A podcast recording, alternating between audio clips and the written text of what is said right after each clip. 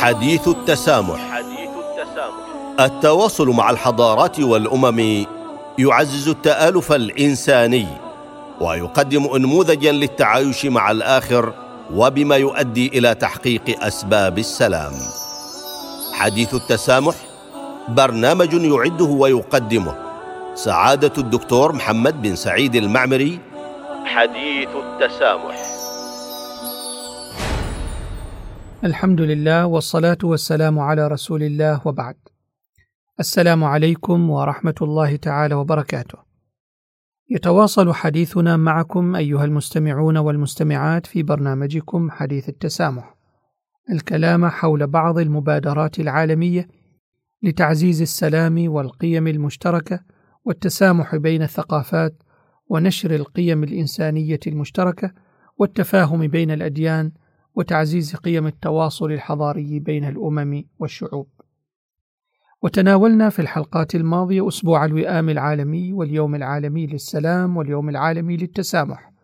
ونكمل في هذه الحلقة تسليط الضوء على اهتمام سلطنة عمان باليوم العالمي للتسامح والفعاليات التي تقوم بها.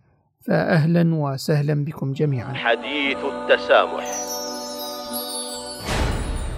استطاعت سلطنة عمان بفضل الله وتوفيقه أن تضع مكانتها في المحافل الدولية، وأن تصبح علامة فارقة تتمايز بها، مما جعلت الدول تستقرئ تجربة عمان ونهجها الدبلوماسي ونسقها الاجتماعي وبنائها الثقافي، الذي أهلها لتضع بصمتها العالمية عبر توظيف قوة التنوع في الثقافات والأفكار وجعلها عناصر تلاقي تسهم في مجموعها في جعل عمان في المكانة العالمية بين الدول.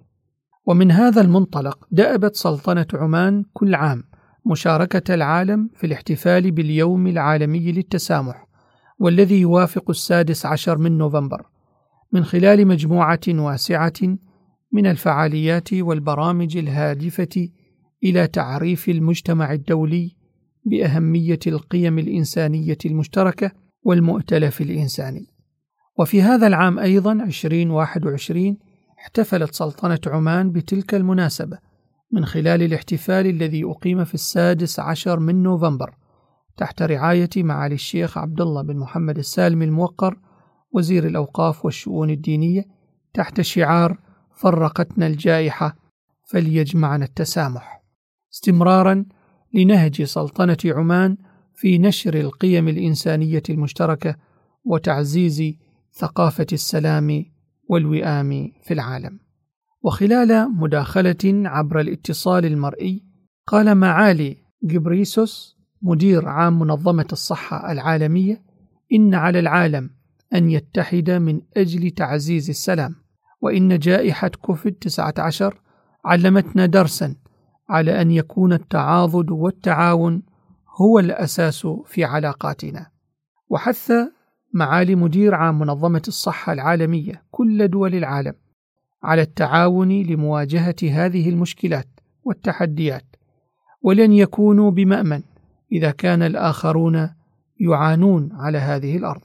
وأضاف بأن هنالك جهودا بذلت خلال هذه الجائحة وجهودا أخرى بذلت من أجل توزيع اللقاحات وتنفيذ حملات التحصين حول العالم مشيرا إلى أنه إذا استمرت هذه الجائحة فإن العالم سيستمر في المعاناة وستستمر المجتمعات في التأثر جراء تبعات هذه الجائحة. وأكد معاليه أن هذا الأمر يتطلب من جميع الحكومات والمجتمعات والأفراد أن يتحدوا وتتضافر جهودهم. ومن الأهمية أن نبني شراكات مبنية على القيم الإنسانية المشتركة والمساواة والعدل لافتا إلى أن هذه الجائحة أثبتت أن التحديات العالمية تتطلب التعاون والتعاضد دوليا. من جهته أكد سعادة علي بن خلفان الجابري وكيل وزارة الإعلام للإعلام أن سلطنة عمان أولت اهتمامها منذ القدم بالقيم الإنسانية السامية كالتآلف والوئام والتسامح والتفاهم والتعايش وأن هذه القيم لم تكن يوما مجرد شعارات تردد أو قصصا تحكى بل هي ثقافة راسخة وواقع معايش يشعر به كل من يعيش على هذه الأرض الطيبة انطلاقا من ديننا الحنيف ومبادئنا العمانية التي ورثناها جيلا بعد جيل. وأشار سعادته إلى أن وزارة الإعلام عملت من خلال عضويتها في اللجنة العليا على تقصي المعلومات والحقائق من مصادرها الموثوقة وبث المواد التوعوية بهدف نشر الوعي وتثقيف المجتمع بماهية الجائحة ومخاطرها. وتابع سعادته أن الوزارة أي وزارة الإعلام حرصت خلال الجائحة على استضافة شخصيات رسمية من مختلف المؤسسات وشخصيات فاعلة ومؤثرة من مختلف التخصصات لتوضيح المبهم وتصحيح المفاهيم الخاطئة حول الجائحة وطرق الوقاية من العدوى. واختتم سعادته بالقول إن الإعلام من وسائل التأثير الكبيرة على الناس وتباين الثقافات وأن دور الإعلام لم يخفت لكن وسائل التناول وتوصيل الرسالة اختلف كثيرا عما كان سائدا لفترات طويلة.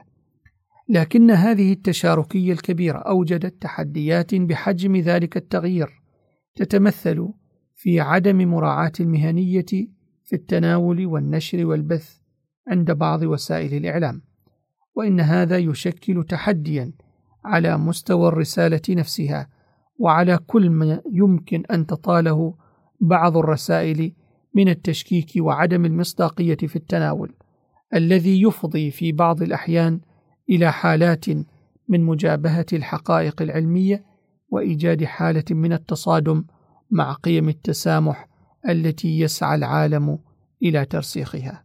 وتضمن الاحتفال باليوم العالمي للتسامح لعام 2021 جلسة نقاشية بعنوان دور العلم والعلماء في تعزيز قيم التسامح في وقت الأزمات. شارك فيها كوكبة من المتحاورين وهم البروفيسور عز كرم الأمين العام لمنظمة أديان من أجل السلام وسعادة الدكتورة جوخة بنت عبد الله الشكيلية الرئيسة التنفيذية للهيئة العمانية للاعتماد الأكاديمي وضمان الجودة والشيخ الدكتور بنيامين إدريس رئيس المركز الإسلامي في ميونخ بألمانيا وسعادة الدكتور بخيت بن أحمد المهري وكيل وزارة التعليم العالي والبحث العلمي والابتكار للتعليم وسارة سنايدر من مؤسسة روز كاسل بالمملكة المتحدة والحاخام البروفيسور بورتون مدير مركز ميلشتاين للحوار بين الأديان بالولايات المتحدة الأمريكية والدكتور محمد السنوسي رئيس شبكة صناع السلام من فنلندا. وتؤكد سلطنة عمان في هذه المناسبات الدولية على أن احترام الأديان والثقافات والحريات في اعتناقها واعتبار التعايش الديني في أولوية سلم الاهتمامات لدى حكومة سلطنة عمان. إيمانا بدور الأديان في حفظ الأمن والسلام وأهمية التعايش وضرورة نشر ثقافة التسامح والحوار لما في ذلك من بالغ الأثر في استقرار العالم وتوفير متطلبات التنمية والتقدم. والمرتكز في ذلك هو القواعد العامة التي جاء بها الدين الإسلامي الحنيف والتي تتخذ منها كافة الأديان والطوائف أرضية لها والمتمثلة في العدل والأخلاق وإعمال العقل باعتبارها منطلقا ثابتا يحقق مفهوم الاحترام المتبادل والبعد عن التشويه والتشهير والكراهية والتعصب والإرهاب.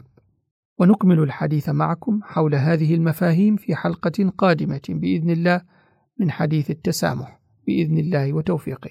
والسلام عليكم ورحمة الله تعالى وبركاته. حديث التسامح. التواصل مع الحضارات والأمم يعزز التآلف الإنساني ويقدم انموذجا للتعايش مع الآخر وبما يؤدي إلى تحقيق أسباب السلام. حديث التسامح برنامج يعده ويقدمه سعادة الدكتور محمد بن سعيد المعمري. حديث التسامح.